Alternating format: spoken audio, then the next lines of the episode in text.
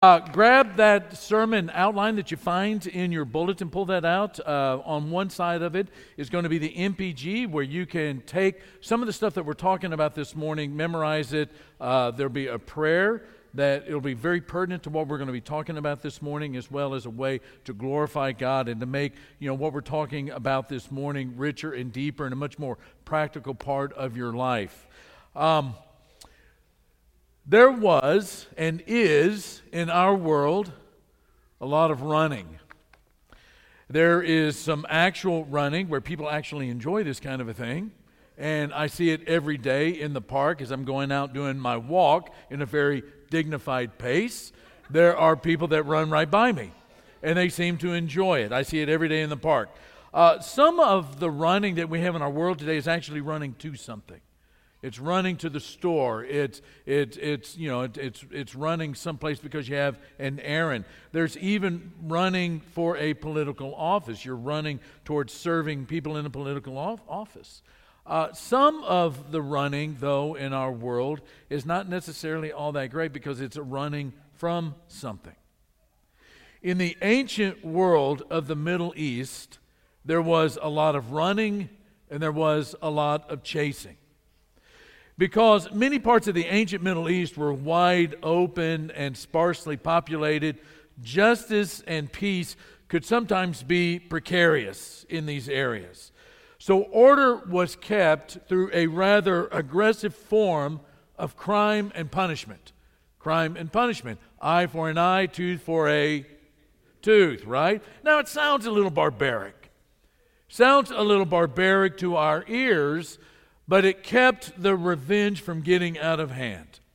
Here's how it worked when someone in your family, your tribe, or your clan lost their life at the hands of another person, then your family would call a meeting on how to even out the books, balance the books, to, to, to even the score. Now, in the case of a homicide, a blood avenger would be selected, uh, would be commissioned, and he would represent the family in the evening out of the score. The blood avenger would have the temporary job of tracking down and killing the person who had taken the life of, of your relative. So you picture it like this you receive the news that one of your family members, their life has been taken. And you, you bring the family together and you come to a decision. You contact cousin Vito from Jersey, and you commission him to be the blood avenger. And cousin Vito accepts the role as blood avenger. He tracks down the person, waits until the killer is in the open field, declares himself to be the blood avenger, and the chase is on.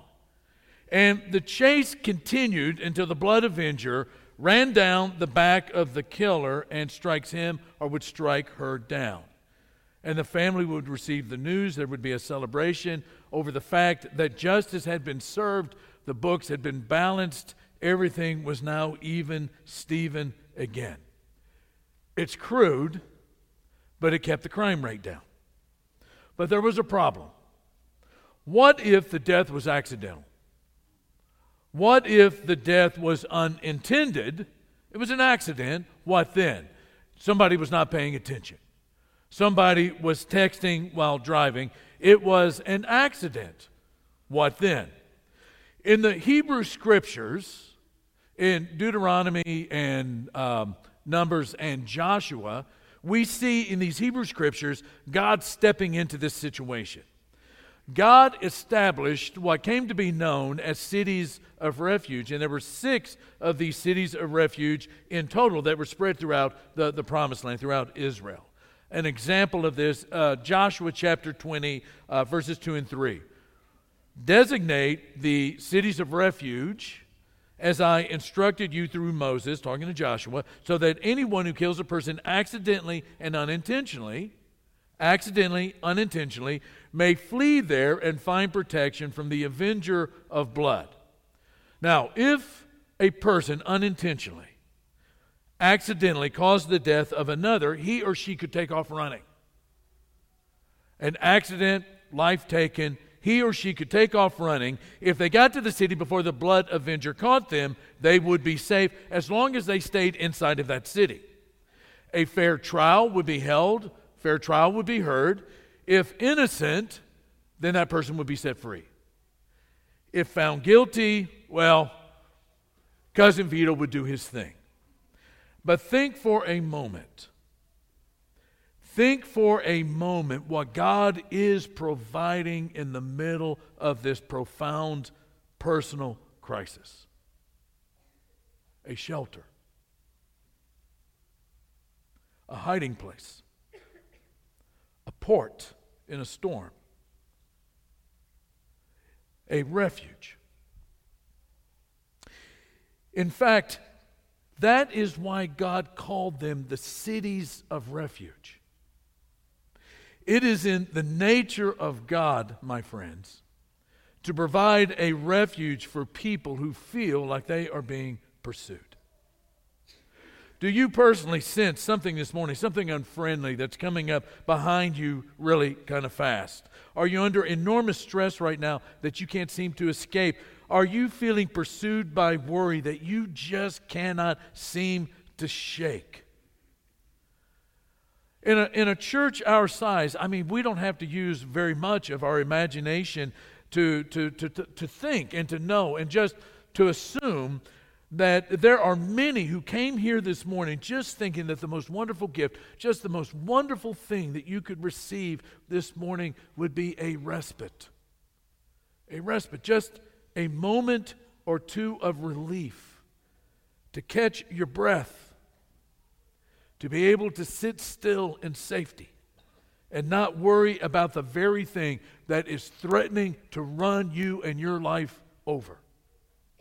It is in the nature of God to provide a refuge for people who feel that they are being pursued. And in Psalm 91, the text that Ed just read for us, I want us to think about four different things. The first is what does this refuge feel like? Number two, who needs a refuge?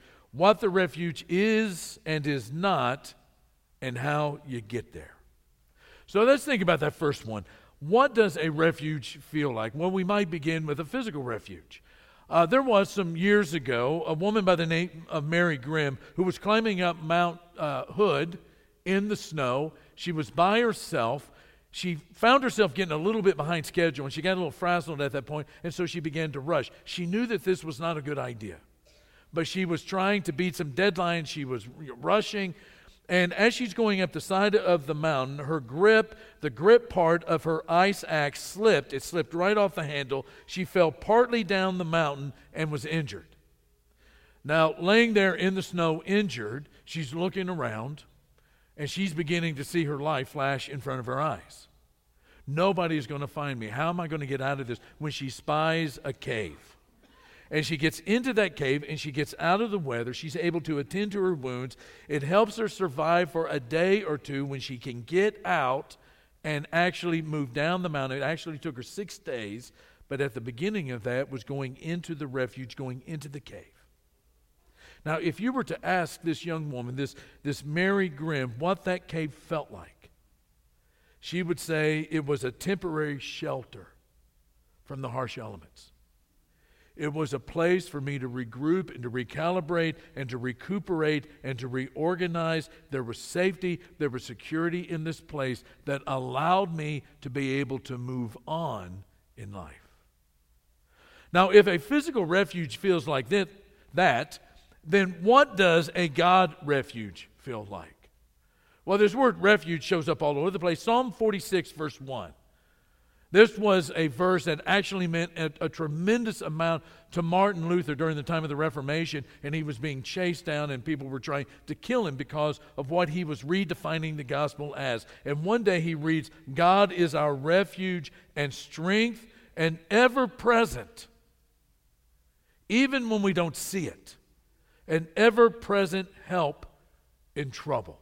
Psalm 46, verse 1. Over 40 times in the Psalms alone, God is referred, referred to as a refuge. He's referred to as a temporary shelter from the harsh forces or realities that are pressing in upon us and wearing us down day by day. Here's another example Psalm 91, verse 4. He will cover you with his feathers, and under his wings you will find refuge. His faithfulness to you will be your shield and rampart. If you don't know what a rampart is, it's a protective wall around you. If you've been around chickens, and you know we are urban people so chances are the closest we've ever been to a chicken is somewhere in H-E-B but if you ever watch little chicks hopping around and chirping and doing baby bird stuff especially out in the open. All of a sudden the mother hen is going to sense danger. There's a predator in the vicinity. She's going to lift up her wings and simultaneously the chicks are going to run under her wings. And she'll lower them and the chicks are going to be safe for a period of time. And they're going to look at each other and they're going to go, Mercy, did you see the teeth on that wolf? And they're going to be there for a short period of time, and then they're going, the mom's going to lift the wings, and the chicks are going to be able to come out. It is a moment in place, a moment in time. It is a momentary period of time in a place of safety. Just like God provided cities of refuge for those who were running from blood avengers, today God delights for us, friends. God delights in spreading protective wings and covering his frightened, weary, grieving, beaten down, worn out children. And we can go up under those wings and then come out from under those wings regrouped and rested, renewed, strengthened to venture back into the world, but this time a little calmer, a little more secure, having been in the God refuge. Some of you felt that way when you came into this place this morning. Am I wrong? Anxious, worried, grief, pain, overwhelmed, pressured. And we come together into this place, or a moment you know, in, in the woods, or a moment in our living room, our bedroom, our study, in our car. It's a moment where we come up, we go up under God's wings, and by God's grace, we walk out of that place, or we walk out of this place a little less anxious, a little more peaceful, and a lot more centered on God. And you know that you've been there when you, you know, you know that cousin Vito in whatever form that is is running behind you and all of a sudden you there's this sense of peace and you're able to say, "You know what? This is not all that great, but you know what I know right now? God's got this. God's got this." So who needs a refuge? If that's what a refuge is, then who needs it? Well, cities of refuge didn't mean much to the average, you know, Joe Schmo in the on Old Testament streets. But to the person pursued by the blood avenger, hot on his or hot on her heels, they were the most important places on the planet. The exhausted target runs for their life, bursting through the gates of the city of refuge, just one step, one step sometimes ahead of Cousin Vito from Jersey. And that person falls down on the street just inside the city of refuge and says, Oh, God, I would have been dead if it was not for this place if it was not for this refuge. I could not have gone one step further. I could not have gone another, another day except that you sheltered me beneath your wings. You know, some years ago in a different place, different context, I remember speaking at a funeral when I read a letter from a, a sister in Christ um, who had not seen a lot of sunshine in her life, had lived really just, just really just, just, just a hard life. And I read the letter that she wrote before she died. I read the letter to her daughters. And she wrote, You know the hard life I have had. If it were not for God, I would never have made it. These are the words of a woman who found the God refuge many times in life. You know, when you begin to think about it, this is one of the most common images that you have of God that's given to us as a present, as a gift, as a grace from God that we so little see. Psalm 9 The Lord is a refuge for the oppressed, a stronghold in times of trouble. Psalm 36 How priceless is your unfailing love, O God. People take refuge in the shadow of your wings. Psalm 57 Have mercy on me, my God. Have mercy on me. For in you I take refuge. I will take refuge in the shadow of your wings until the disaster has passed. Psalm 61 I long to dwell in your tent forever and take refuge where? Where? In the shelter of your wings. So, who needs to come under the wings of the Lord? Well, it's oppressed and harassed people, and troubled people, and weary and burdened people, and grieving people, broken-hearted people, lonely people, all kinds of people. Over the last 40 plus years of ministry, there have been lots of opportunities to sit with people in pews and in coffee shops and in cars and, you know, hospital rooms all around the world. And to pray with people who could hear the footsteps of a pursuer coming up behind them. And I will tell you that there is indeed a peace that passes understanding in the presence of God from cold hearted spouses, from frightening medical reports and tests, from possible financial ruin from parents who don't understand, from children who are hurting you. When the Lord is near, there is a peace that passes understanding. So, what is that refuge? What it is and what it's not? Well, Sometimes we miss the refuge because we just keep running and running and running and running and running and running. And one of the reasons we keep running is because we have misread this psalm. We think it is saying that if you trust God, nothing bad is ever going to happen to you. Now, I think if, if you've heard me preach a, a couple of times, you will know that that is a complete misreading of anything theological in the Bible. In fact, in fact, that is the way that Satan wants you to read this text. I'll explain. Satan actually quoted the middle part of this psalm to Jesus during the wilderness temptations. You read about it in Matthew chapter 4 and Luke chapter 4.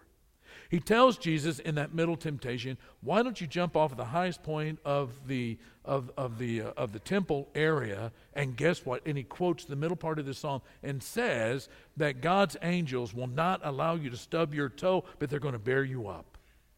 And he quotes the middle of this psalm. And he's basically saying to Jesus, if you suffer, if something bad happens to you, then God is not true to his word and God is not to be trusted.